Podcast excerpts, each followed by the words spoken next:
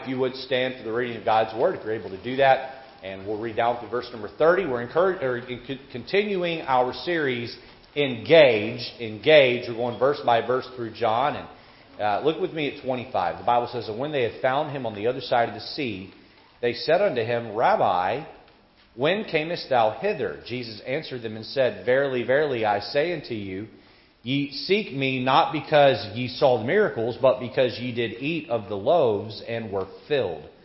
Labor not for the meat which perisheth, but for the meat which endureth unto everlasting life, which the Son of Man shall give unto you, for him hath God the Father sealed. Then said they unto him, What shall we do that we might work the works of God? Jesus answered and said unto them, This is the work of God, that ye believe on him whom he hath sent. They said, therefore, unto him, What sign showest thou then? You can see the skepticism. That we may see and believe thee. What, uh, what dost thou work? We've seen Jesus engage the scholar, Nicodemus. We've seen him engage uh, the sinner with the woman at the well. Uh, we've seen him engage the sick, uh, the man with uh, the palsy there by the pool of Bethesda. Tonight, we turn our attention to the skeptics. Jesus engaging the skeptics. Do you know anyone who's skeptical toward the gospel? You know anyone that way who just thinks you're crazy for believing in God and going to church and um, reading the Bible? And uh, they, people say things like, uh, "If you've grown up with believing or hearing Jack the, in the beanstalk and uh, believe that was true, that's just as crazy as Noah and the ark." And uh, they have all kinds of ways of dismantling and discrediting, and some of the some of it has become very sophisticated and advanced, and even a, a, a regular churchgoer of 20 or 30 years would have a hard time standing toe to toe with some of the skepticism that's out there. How do you engage the skeptic? We're going to look at that tonight. Let's have a word of prayer we'll get into the message. God, help us tonight to have our minds and our attention. Many here, Lord, are devoted and dedicated Christians. They they work all week, a regular job, and then they're here on Saturdays giving the gospel uh, for a time, and then they're uh, here all day Sunday. And Lord, uh, at some point, the schedule can begin to catch up to us, and it can be tough, uh, Lord, uh, especially at this time of the day. So give all of us the strength we need to get all the way through the sermon. Uh, Lord, give us things from this message that will encourage us and grow us. In Jesus' name we pray. Amen. You may be seated. Well, as we seek to engage skeptics with the gospel message of Jesus Christ, what is it that we're trying to accomplish? You meet someone who is, uh, wants to debate you on the merits of your faith. What are you trying to accomplish? Are, are we trying to show them how smart we are? I've met a lot of people who uh, they just want to show other people how well they know the Bible. And I, I taught a Bible class, my very first job in ministry out of uh, college. I had not yet graduated. In fact, I still had six credits to go. I went home uh, early uh, in order to, to work a job. Then I finished those six credits in summer school. And so um, uh, I, my dad gave me a job teaching a Bible class. And I remember I taught for several weeks, and uh, we gave out the tests. I gave out the first test as a teacher, and everyone, including the pastor's kid, flunked the test. Man, I was so upset. My father, who was the director of the school, he pulled me in and he said, let me teach you something here. He said, teaching is not the display of information, it is the transfer of information. I went, oh. A lot of people, when they engage a skeptic, all they want to do is show how smart they are. And the goal is not for them to be impressed with you. Are we trying to show them how well we know the arguments of Christianity? Oh, I, am a, I'm a good, I, I, I'm intelligent. That would be one angle. The other angle would be is, I know the merits and I know how to debate. I know how to phrase things. I know how to word things. You're not going to catch me in my words because at the end of the day, I want to win the debate and shut you down. Is that what we're trying to accomplish? Or are we seeking to bring attention or glory to our, are we, are we seeking to bring attention to our own name or are we looking to lift up Christ? Lift up Christ. Turn to John 12. Hold your place in John 6. John 12, verse 32. You're engaging a skeptic. They're, they're wanting to debate you. And listen, uh, debating oftentimes becomes fleshly very quick. Very quick. You cannot, uh, you cannot win a spiritual war with physical weapons, and you cannot win a physical war with spiritual weapons. If you're going to fight a spiritual battle, you need to be doing it through the power of the Spirit of God. And uh, you get into a debate with someone who is a skeptic, it needs to be done through the Spirit of God. Look at John 12, look at verse 32. Jesus said, And I, if I be lifted up from the earth, will draw all men unto me. So when we debate or we're engaging a skeptic, we're trying to win over a skeptic to the gospel, the goal is not to win an argument or show them how smart we are. The goal is to lift up Christ and put him high and so that they can see him high and lifted up and uh, they then have a chance to believe in him no matter how eloquent you are with your speech no matter how well you know the tenets of your arguments, and you ought to know those things. I'm going to give you some ammunition here in just a moment. Uh, at the end of the day, if you've not lifted up Christ and you've only elevated yourself, you will win no one to the faith. You will win no skeptic to Christ. I will be the first to admit that some environments are easier to lift up Christ than others. It's not too hard to sing a hymnal at church. But how about when you're pumping gas and the person standing on the other side there is kind of peeking around looking at you like, have you lost your mind? What do you mean, are you washed in the, in the blood of the Lamb? Not too hard to bow your head and pray at church, but will you do it in the break room at work? It's not too hard to read your Bible in the privacy of your home, but will you sit in a, a, um, a hotel lobby or in some other public place and not read the Bible through an app on your phone, but actually have a physical Bible that people see. Um, uh, the reason why many struggle at lifting up the name of Christ out in the wild is because of our inerrant desire to fit in with the crowd around us. Why is secularism and humanism, and I'll go as far as even say atheism, on the rise in our culture? Because as, uh, uh, as uh, more and more people become that, more and more people are encouraged to become that. It's a snowball effect. And now you have an average person who used to say, I believe in God, and then I believe in God casually. Now it's, I don't believe in God casually, and then it's going to become, I wholeheartedly don't believe in God. And there's a cultural pull of people away from the faith, and if we're not careful Christians, we'll get swept up in this desire to fit in. And I just want to remind us, God has called us not to fit in, but to stand out, to stand out. Um, let's be honest. The average Joe on the street today thinks that your Bible is not for him. That's what they think. They think that it's okay for you and you enjoy that for yourself. It's not for me. I don't want to have anything to do about it. To talk about it makes everybody uncomfortable. And uh, Joe and most everyone else is skeptical. Skeptical. There's a lot of skeptical people out there. Brother Joe, put that up there for us. In fact, to be an adult is to be skeptical. Skepticism is a virtue.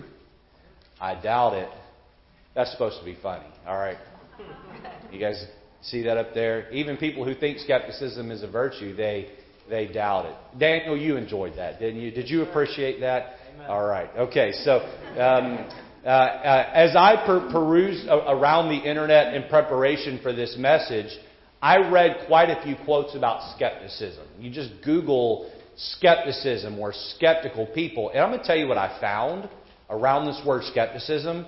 Uh, largely, what I found was the majority of these people who are skeptical are making fun of Christians because they claim that Christians lack real skepticism. They just buy into the Bible and buy into their faith, and they've not really put Christianity to the screws. They've not really tested it to see if it's really true. Is it that Christians are gullible? Or that atheists slash agnostics are hyper skeptical? Notice this quote here. I believe this will be on the screen. Extraordinary claims require extraordinary evidence. Who is Carl Sagan? Carl Sagan is a famous evolutionist and atheist. He said this He said, uh, extraordinary claims require extraordinary evidence. It is quite the claim that Jesus rose from the dead. Is that not an extraordinary claim? The claim that Jesus rose himself from the dead and is alive forevermore, uh, if it is true uh, that that is an extraordinary claim, and according to Mr. Sagan, we need extraordinary evidence. So I would say to Mr. Uh, Sagan, if you want extraordinary uh, evidence, put your seatbelt on because I've got some extraordinary evidence for you around the resurrection of Christ. I mentioned on Easter Sunday that if the uh, if Jesus truly did resurrect from the dead, then the Christian faith is the most credible religion and must be believed and must be followed. So really, the whole tenets of our faith, the whole concept of our meeting in church, the whole uh, idea of living separate and holy for the Lord, and this whole idea of, uh, of sharing the gospel with others all revolves, is centric around the resurrection of Christ. If Jesus is dead in the ground and He never rose from the dead, then we might as well just close the doors, sell the property, divide, up, divide the money up amongst the members, and go home. But if Jesus really did raise from the dead, then we need to get busy giving the gospel to everyone because He's coming back one day, as we preached this morning, and He's alive forevermore. So, if someone questions you on this extraordinary claim, what do you say? Well, let me give you just really quick, this is not the sermon this morning or this evening, but let me just give you just a handful of evidences that the tomb is empty. And I would call this circumstantial evidence, but you put together enough circumstantial evidence and it becomes very, very, very credible. Alright? The first one's there on the screen for you, the empty tomb. The empty tomb. Um, there was no long-term motive for anyone to take the body of Christ. There was no long-term motive. Um, the Roman government and the Jewish leaders had no incentive in stealing Jesus' body. None. There was no reason for them to do it. In fact, uh, it is commonly reported that there was a cover up amongst them. The Roman guards were paid off who were watching the tomb to keep their mouth shut and say that his disciples had stolen it. You say, well, surely the disciples had an incentive to steal his body and lie. And the reality is that they did not even have the courage to stand at the cross when he was crucified, and they were in hiding uh, at the time of the empty tomb. And what long-term uh, uh, uh, thing did they have to gain uh, from from claiming that uh, he had risen from the dead and stealing his body? Their own lives were put at risk as a result of the empty tomb. And so, uh, one evidence is the empty tomb, but let me build on that case here. Notice next, the eyewitness accounts. And I would write these down, by the way. The eyewitness accounts. According to 1 Corinthians, there were more than 500 people uh, that claimed to have seen him after he was risen. 500 people is no small number. 500 people is about double what we have in church here on a Sunday morning. 500 people individually made the claim that they saw Jesus after he was uh, risen. And uh, there are secular historians who uh, vouch for that and, uh, uh, and, and go along with that who uh, don't even claim to totally be followers or believers. So what are the options of these 500 people? Well, there are really only three options about these eyewitness accounts. Either they were lying, they were all lying, is it likely you get 500 people to all tell the same lie? Nah, not likely. The second option is that they were all hallucinating. But here's the problem with that. Hallucinations are very, um, uh, very personal. It's not likely 500 people. In fact, it's impossible that 500 people would have the same hallucination. Um, it's funny. In the morning, I come out uh, for uh, a breakfast, and uh, on a regular basis, I'd say a month or so, either around breakfast or in the car on the way to school, someone in my family, me included, will have a crazy dream that we had that we'll share with the family. And maybe you do that too in your home. We'll share some bizarre dream that we had. You know what's never happened is that all four of us have had the same bizarre dream on the same night. That's never happened. Now imagine if we all came to church next Sunday morning and we started sharing about some crazy dream we all had, and all 250 of us that attended on a Sunday morning all had the same bizarre dream. You say that, well, Pastor, that's impossible. Exactly. So they were lying? Nope. They were hallucinating? Nope. Well, the third option is that they were just all telling the truth. They all actually did see the resurrected Christ. Let me give you a couple of more proofs here. Notice the explosion of the Jerusalem church. The explosion of the Jerusalem church. Um, Jesus had been um, uh, buried and crucified and buried right outside of Jerusalem. It's not like his disciples went to some town 50 miles away and saw an explosion. The church exploded right next to the town where he was buried. In fact, historians, both, uh, both, both Bible and secular historians, none of them debate the merits of a early church in Jerusalem, but some historians claim that the church grew in excess of a hundred thousand people in just a few short months.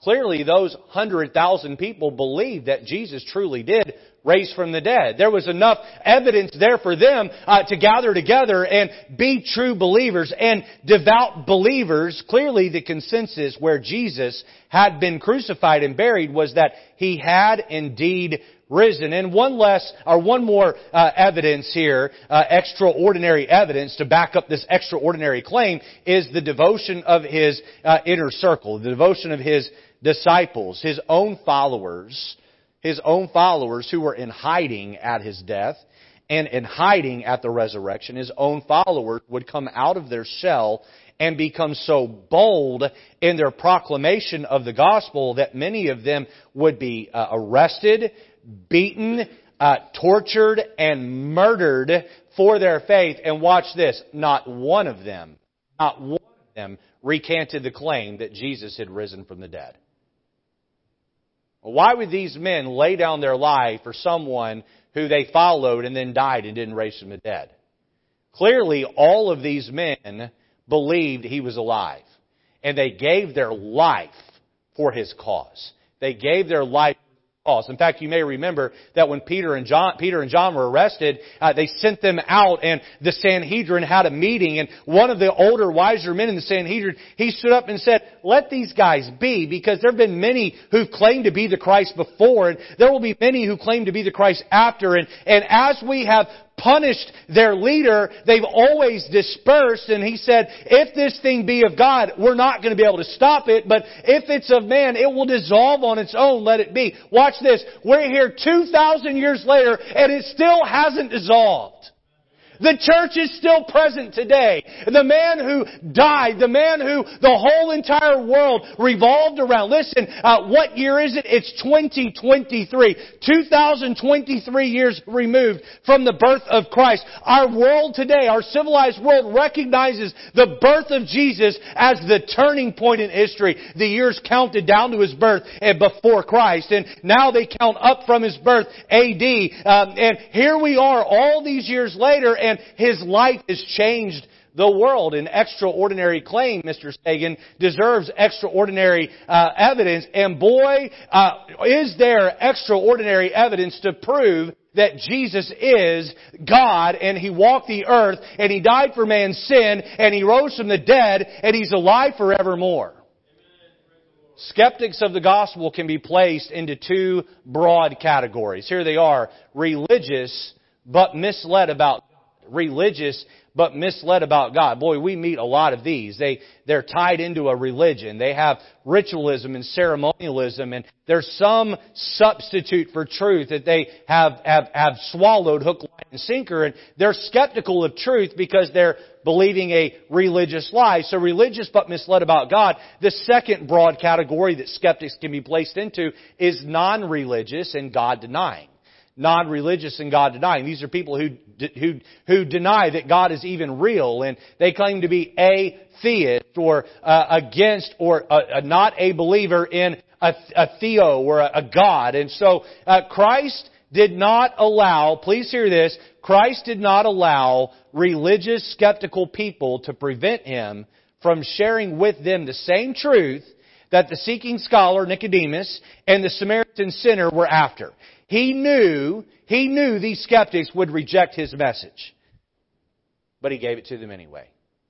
He didn't care that they would reject it. He gave it to them anyway. And watch this. If skeptics deny the gospel message straight from the mouth of Jesus, guess what? sometimes they're going to deny it out of my mouth and your mouth as well.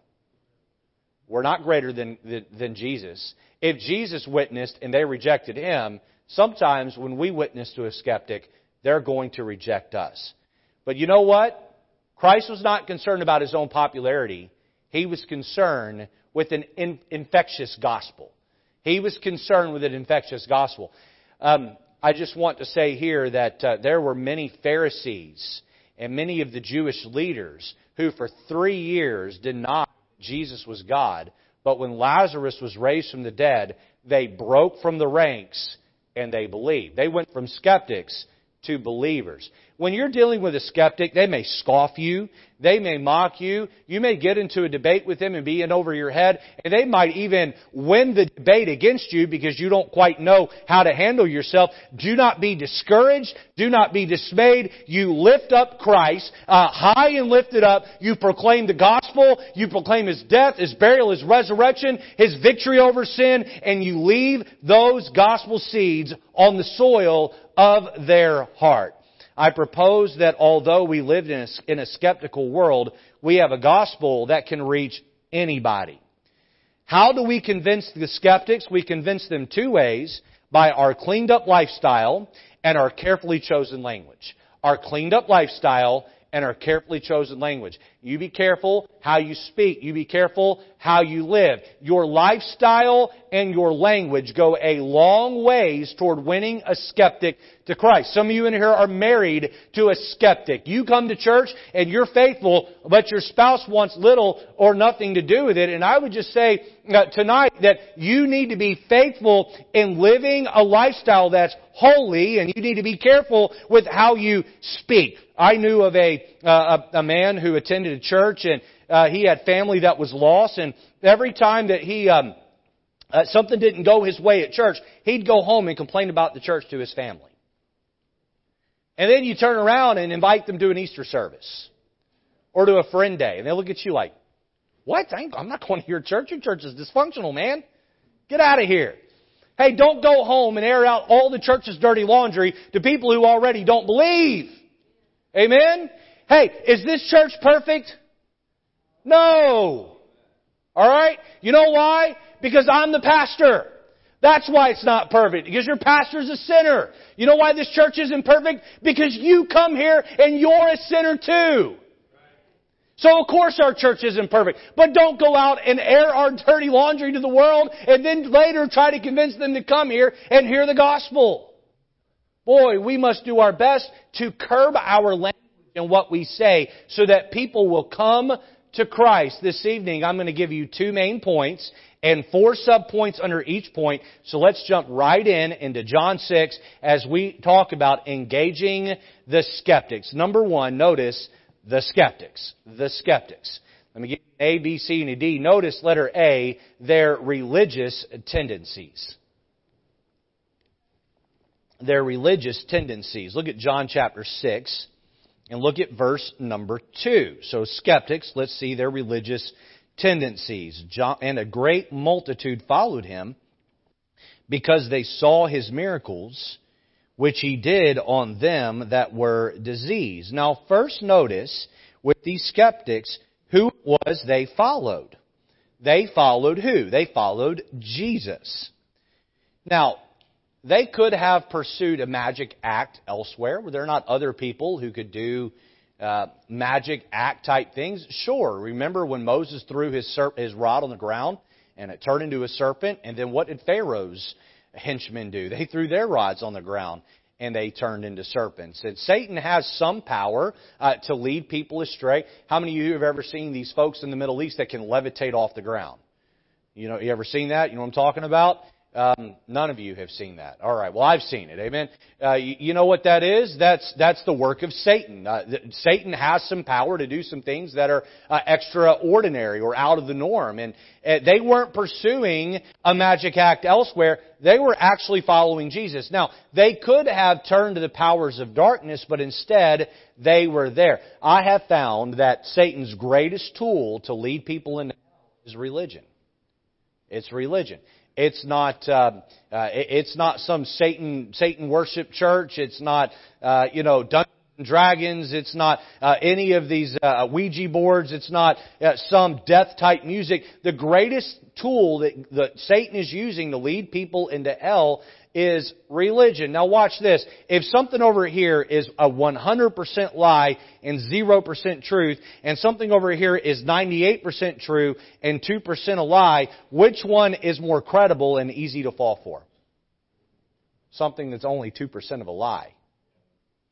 And Satan has got people all mixed up with works salvation believing that somehow you earn salvation through good works, or you earn salvation by being baptized, or you earn salvation by taking the Lord's Supper, and, and, they go to church, and they even talk about Jesus at church, and there's a religious tendency in there to even follow some version of the Jesus of the Bible. They're so close to the truth, yet, yet they're living in a lie.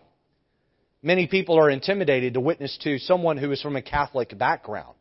You go out soul winning. You, hey, how you doing? Uh, uh, I'm from White Oak Baptist Church. Oh, I go to you know blah blah blah uh, Catholic Church. Oh, okay. Uh, well, well, here's a track. Have a good day. What do you say to someone who's Catholic? You know what I have found witnessing the Catholics? They are most of the way there. They know they're sinners. They know there's a hell for sin. They know who Jesus is and that He died. You know what they're missing? They're missing faith alone in Jesus to be saved, many of them.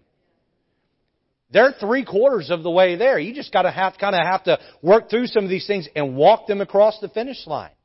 But boy, Satan has got people so twisted up, their religious tendencies. Notice letter B, their reliance. Their reliance. Look at John 6 and look at verse 28. Speaking of these skeptics, then said they unto him, What shall we do that we might work the works of God?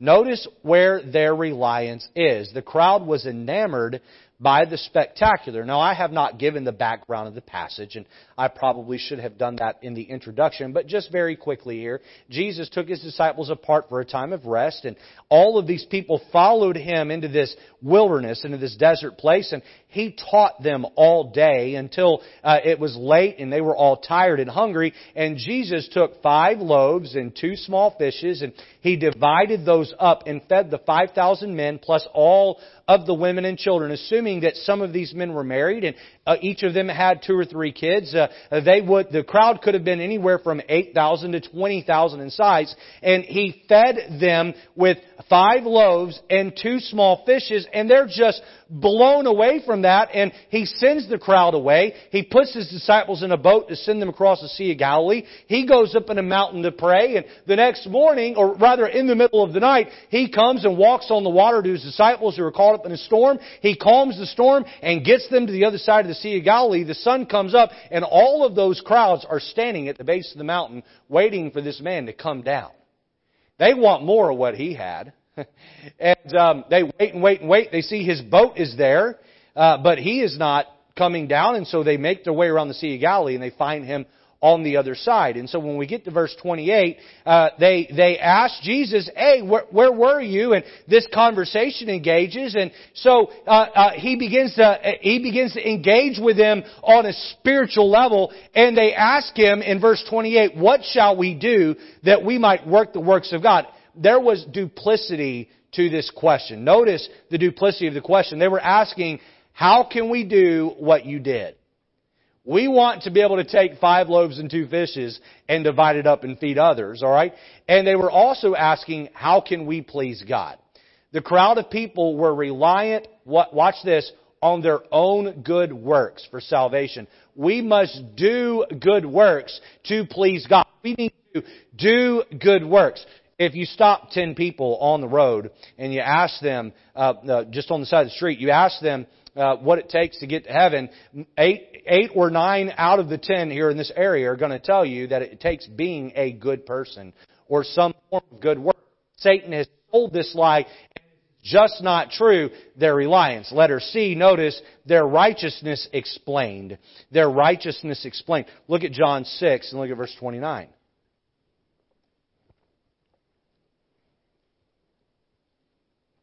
The Bible says, Jesus answered and said unto them, This is the work of God, that ye believe on him whom he hath sent. They said therefore unto him, What sign showest thou then, that we may see and believe this? What, what dost thou work? Our fathers did eat manna in the desert. As is written, He gave them bread from heaven to eat. Now, I want you to notice this phrase here in verse number 30. Look here. We may see and believe. You see that there? We may see and believe. They could not separate seeing from believing. They had to see it to believe it. Now, I get this mixed up. Is it Missouri that's the show me state? Is that the one? That's it, Missouri. These people were from the state of Missouri before Missouri was ever even a state. They had to see it to believe it. They had to see it to believe it. Most skeptics of the gospel are just this way. They want to see it before they can believe it. I remember when Brother Tom was in search for truth. He was newly attending our church. Was that 2020? 2020 he was attending. One Sunday night after church, we sat in my office for two and a half hours, and and uh, he's hitting me with these questions. And I remember something you said to me, Brother Tom. I'll never forget this. You said to me, you said, "My name is Thomas, and I'm just like Thomas in the Bible. I need to see it to believe it." Praise God that the Lord gave him the faith he needed, that even though he couldn't see everything, he was able to see enough to, to take that leap and believe. And you know what? Many people that you're going to run into that are skeptical, they're skeptical because they can't see enough to believe. They're, they, they, they, they can, I'll tell you what they can see. They can see their own life.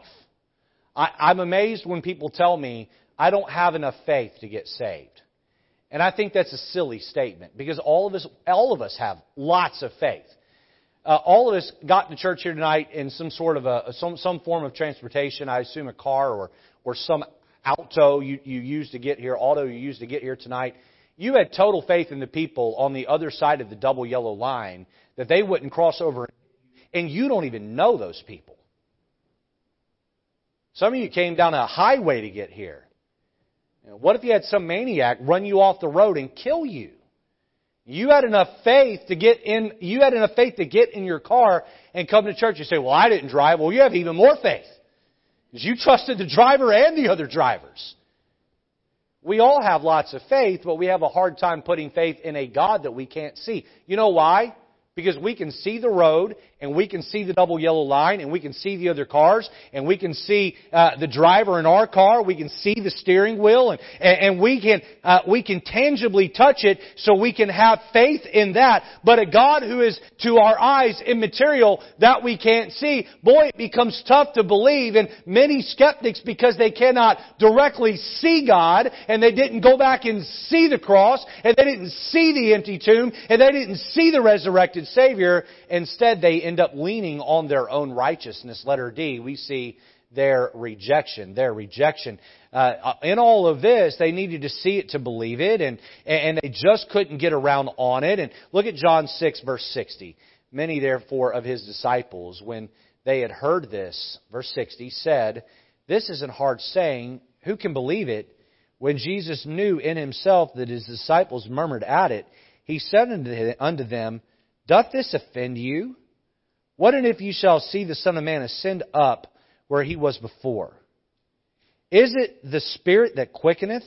The flesh profiteth nothing. The words that I speak unto you, they are spirit, but and they are life. But there are some of you that believe not. For Jesus knew from the beginning who they were that believed not, and who should betray him. And he said, Therefore said I unto you that no man can come unto me except it were given unto him of, of my Father.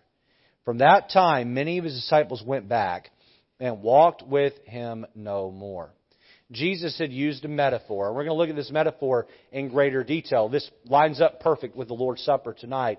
But he used the metaphor of his flesh being bread and his blood being wine, and they needed to eat his flesh and drink his wine. Does that mean he wanted them to come and chew on his body or, or jab him with an IV and drain his blood out and physically? No, this was a metaphor.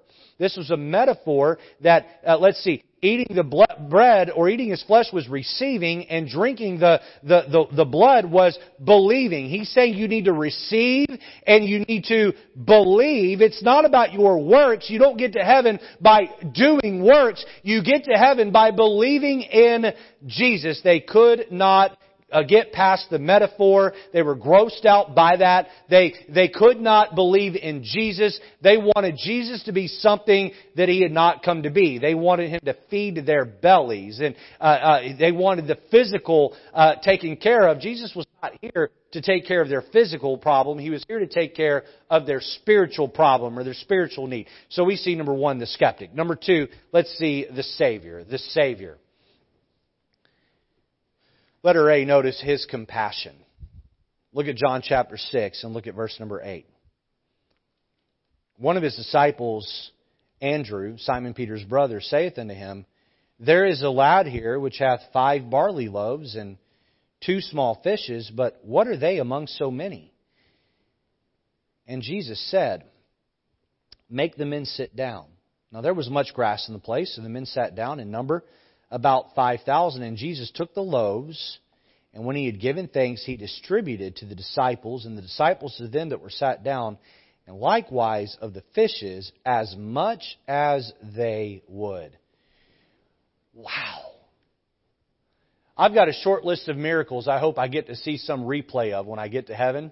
And this one makes the list, right? Watching Jesus sit all these people down and take a little boy's lunch and turn it into a meal, a buffet meal that fed everyone to the place where they were full, and 12 baskets, we read, were collected afterwards. And uh, Jesus had compassion. He knew that these people in short order would depart from him and leave him, but yet he fed them anyway. He knew their motives were wrong, yet he loved them anyway. Let me just say tonight, and this is great marriage advice, this is just relationship advice. You cannot control someone else's behavior, but you can control yours. You cannot help if someone mistreats you, but you can help if you mistreat them. You cannot help if someone lies and cheats and steals your direction, but you can help your own integrity. You cannot help if someone is rude and nasty your way, but you sure can't help your own testimony. Well, I gave that cashier a piece of my mind because they charged me $10 too much. Was your testimony worth $10? We're to show compassion to the world. You say, well, that's going to turn me into a doormat. Why don't you let God take care of those things? His compassion. He could have said to himself, these people are only here for a meal and these people are only here for what they can get out of me. And he could have just turned them away uh, and sent them away hungry. Yet he didn't. And by the way, one more amazing thing about this is before he fed them, he healed their loved ones. He touched their bodies and made them whole. Imagine if you had a blind sister or a deaf brother and they had suffered and struggled their whole life and you brought them to Jesus and he healed them and then later that afternoon you sat down and you were fed a meal and then uh, after all that you still wouldn't truly believe. Jesus looked at these people and he said, I know that they're going to depart from me just a, a, few verses later, just the next day, yet he showed compassion to them anyway. It's really easy to look at someone who is God defying and nasty and maybe even obnoxious and mean and rude and, and unkind toward your faith and belittling of you as a person. It's easy to get the flesh and push back on them. Uh, by the way, it's easy to get into a debate with someone online and get into a back and forth in a social media thread and get really nasty towards someone online. But remember, you're not there to win an argument and you're not there to show people how smart you are. You're there to lift up Christ, Him crucified and risen from the dead because in that is the power to win them to Christ. We must show them compassion. Letter B, we see his condemnation, or rather, yes, his condemnation. His condemnation. First, he shows them compassion, and again, he, he, he, he they come around the, the Sea of Galilee and find him. Look at 26. Jesus answered them and said, Verily, verily, I say unto you, ye seek me not. He calls them, calls their bluff. Ye seek me not because ye saw the miracles, but because ye did eat of the loaves and were filled. Labor not for the meat which perisheth, but for the meat which endureth unto everlasting life, which the Son of Man shall give unto you. For him hath God the Father sealed. Then they said unto, then said they unto him, What shall we do that we may work, we might work the works of God? Jesus answered and said unto them, This is the work of God, that ye believe on him whom he hath sent. Now, before I get into the, my notes here on under uh, his condemnation, can we just hyper focus on 29 for a minute? Can you look at that with me? Someone who says you've got to earn your way to heaven by works. Look at 29. Jesus answered and said unto them, This is the work of God. All right. Here's the work you do to get saved. Here it is. Believe on him whom he hath sent. What is the work you do to get saved? It's not going to church. It's not being a Catholic or a Methodist or a Presbyterian or a Muslim or a Mormon or a Jehovah's Witness or a Baptist. You know what you do to get to heaven? You know what you do? You know what work you do to get to heaven? You believe on Him whom He hath sent. That's where it begins and ends. That is the work that is required for someone to get to heaven.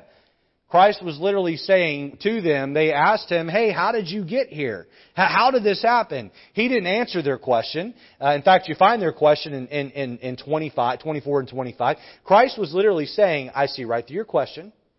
He said, I see your heart. I see your sin. I see your motive. And works will not get you into heaven. Works will not get you into heaven. Letter C, we see his clarification. His clarification.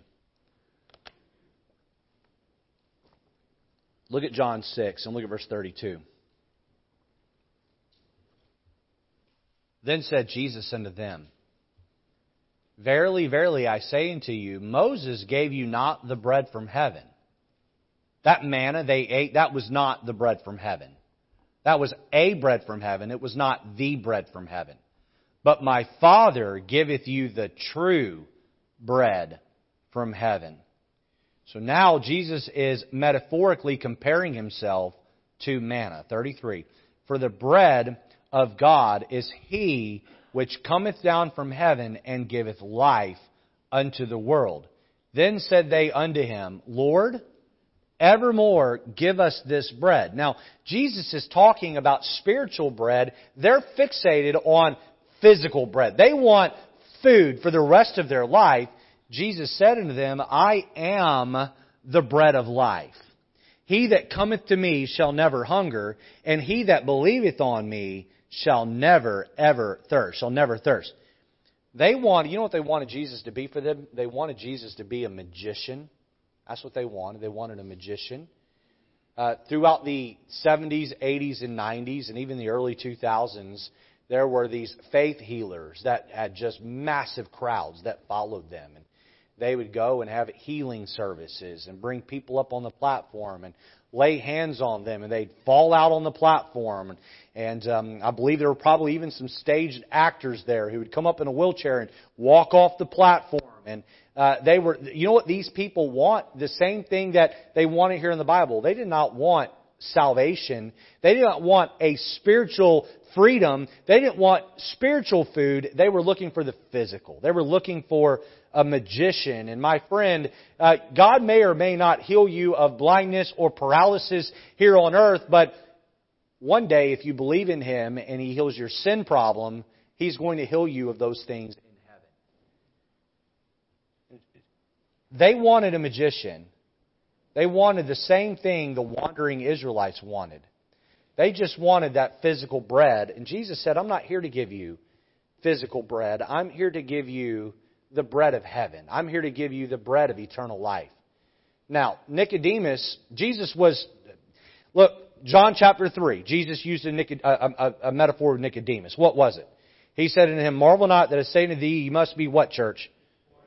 You must be born again. Jesus used the metaphor of birth here with eternal life. And then we get to John 4, and Jesus uses a metaphor with the woman at the well. He said, uh, he said, uh, if you'll drink of the drink of the water that I give you, you'll never thirst again. So he's using physical water to, uh, compared to spiritual water. He gets to John 5 and he heals the man's sin first and then he gives him his legs and now we get to John 6. He's using the same method. He's witnessing through metaphors and he would convey the message that way, but they would not and could not see it because they were so fixated on their physical need.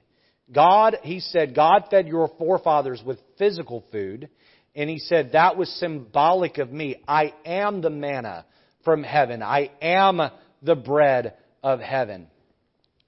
Jesus came to this earth to heal a spiritual hunger that lies deep in each and every one of our souls.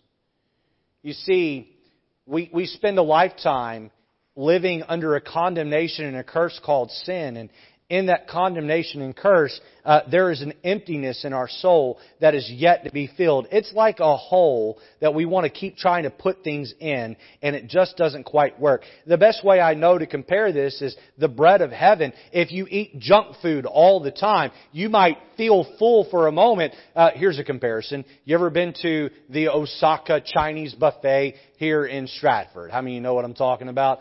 and you go in there and you pig out, right? And you eat and you eat and you eat and you eat and you walk out of there and you feel like a, a, a, a whale, right?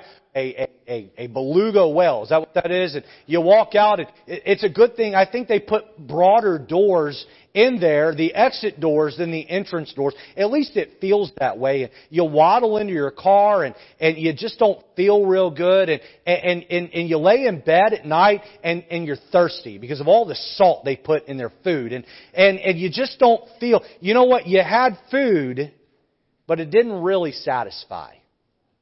And it leaves you feeling awful afterwards. And you swear to yourself the next morning, I'm never going back there, only the next week to be walking right back in the door. Many people keep trying to put things in their soul to satisfy that craving for God, that craving for Christ. And they'll put they'll put popularity in there. And I really believe that's why Instagram and Snapchat and Facebook and Twitter have just exploded over the last 20 years because it's look at me, look at me. I want you to give me attention. I want you to notice me, me. I, I, I need attention. I need acceptance. I desire acceptance. And I'm not against social media outright. If, if you know how to use it, that's fine. But by and large, especially our young people, it's the selfie generation. Post that after you put it through 25 filters and it changes the appearance who the person is. It's accept me. Uh, or uh, we go to work and it's, look at me, I, I, I, can, I can work hard, I can do well, I can succeed, and, and we want these things, but my friend, the only thing that can satisfy the hunger in your soul is the bread from heaven, the Lord Jesus Christ. He came and His body was torn on the cross. He came and had nails run through His hands and His feet. He came and allowed nine lashes to be laid on his back and for his back, the skin on his back to be ripped to shreds. He came and allowed his blood to flow down. He came and died for the forgiveness of sins. And only through faith in him can you partake of the bread of life and have that eternal need deep down in your soul satisfied. There may be someone here this evening or someone who's watching online or will watch this later in some archive or file, um, YouTube file, who uh, has not put their faith and trust in Christ alone. You say, Pastor Lejeune, how do I get the bread of life? How do I metaphorically receive this into my soul and be saved? It's very simple. Jesus said in, uh, or rather Paul wrote in Romans 10, he said, For whosoever shall call upon the name of the Lord shall saved. And I want you to imagine that you've just gone through a long journey through a desert and you haven't eaten in many days and uh, you're starving and you're thirsty and your uh, tongue is claved to the roof of your mouth and your lips are swollen and, and you're desperate and you walk into a place that is a refuge and they have just cooked a big meal. They got a big thing of water and they say you can eat. You just have to ask and you walk up and say, can I please have a plate of food? Can I please have a pitcher of water? And when you call upon the name of the owner of that establishment and you ask them for that bread and that water, boy, you get to eat and you get to drink and that thirst and that hunger is satisfied. Jesus wants you to come to Him and He wants you to ask by faith for the bread of heaven. And if when you believe and receive, you may be saved. Letter D, notice His converts, His converts. Look with me at John 6 and look at verse 67. Then said, uh, then said Jesus unto the twelve, Will ye also go away? So here, the crowds, by the way, Jesus' popularity hit a peak at the feeding of the 5,000, right? He was so popular. He had massive crowds following him. But when he says to them, you need to eat my flesh and drink my blood in order to be uh, my disciple, boy, the masses turned around and left. Thousands of people departed and Jesus turns and he has 12 disciples sitting in front of him. Can you imagine naturally the discouragement that he must have felt? To go from this high plane of popularity to now abandoned to 12. Look at 20, look 67. You say, was Jesus discouraged? I think he was. Look at what he said in 67. Then said Jesus unto the twelve, Will ye also go away? Then Simon Peter answered him, Lord, to whom shall we go? Thou hast the words of eternal life. And we believe and are sure that thou art the Christ, the Son of the living God. Peter spoke up for the twelve and he said, We believe that you are the Christ. You are the Savior of our sins. And I want to say to you tonight that if you've not believed in Jesus, you need to give your heart to Him. Tonight, let me just say this that every Christian here needs to be able to give an answer of the hope that lies within them to anyone who asks of you. Boy, you need to study and you need to parse the gospel and you need to understand it and you need to be able to present it. A couple pointers as I close. Number one, don't get into arguments with people. If someone just wants to argue with you, give them the gospel and move on to the next soul. Don't waste your time. Don't waste your time. If someone's just looking to make fun of you or show you up, move on. Don't waste your time. But you need to be ready to take someone who is seriously seeking and win them to Christ with the gospel. Be ready to shoot the gospel gun. John 12, turn back over there. John 12, verse 32. We're going to read that verse together one more time. John 12, verse 32. Ready? Here we go. And I, if I be lifted up from the earth, will draw all men unto me. Most of you weren't there. Let's try that again. Ready? And I, if I be lifted up from the earth, will draw all men unto me.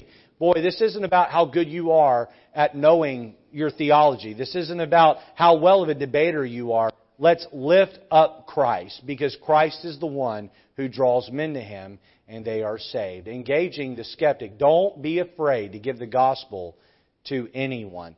And uh, if you're here tonight and have not yet believed in Jesus, I encourage you to do that this evening. Let's have our heads bowed and our eyes closed. This time of invitation is very important, and uh, we need to make sure that we're ready to partake of the Lord's Supper. Paul warns the church of Corinth, he says, Do not take of this unworthily. You make sure that your sins are confessed and you're living a life that's in line and obedience with God and a heart that's right with your fellow uh, believer. This time of invitation is uh, has many uh, uh, opportunities for you. Maybe you you need to confess your sin and make sure you're right with God and others. Maybe you need to tell the Lord that you're going to be more bold with the gospel message. You're not going to back away from someone just because they scoff your faith. Maybe you're here tonight and you need to give your heart to Christ and be saved. Salvation is just so simple. How easy is it to eat a plate of food? Jesus is the bread of life. You're not going to physically eat Christ, but you are metaphorically going to believe in Him for salvation. Lord, I pray tonight that you'd work in each of our hearts. Lord God, guide us and help us to be men and women, brothers and sisters who love you and are devoted to you and devoted to giving the gospel to anyone and everyone that will listen. Bless our time of invitation. Help us as we prepare our hearts. In Jesus' name. Let's stand to our feet with our heads bowed and eyes closed.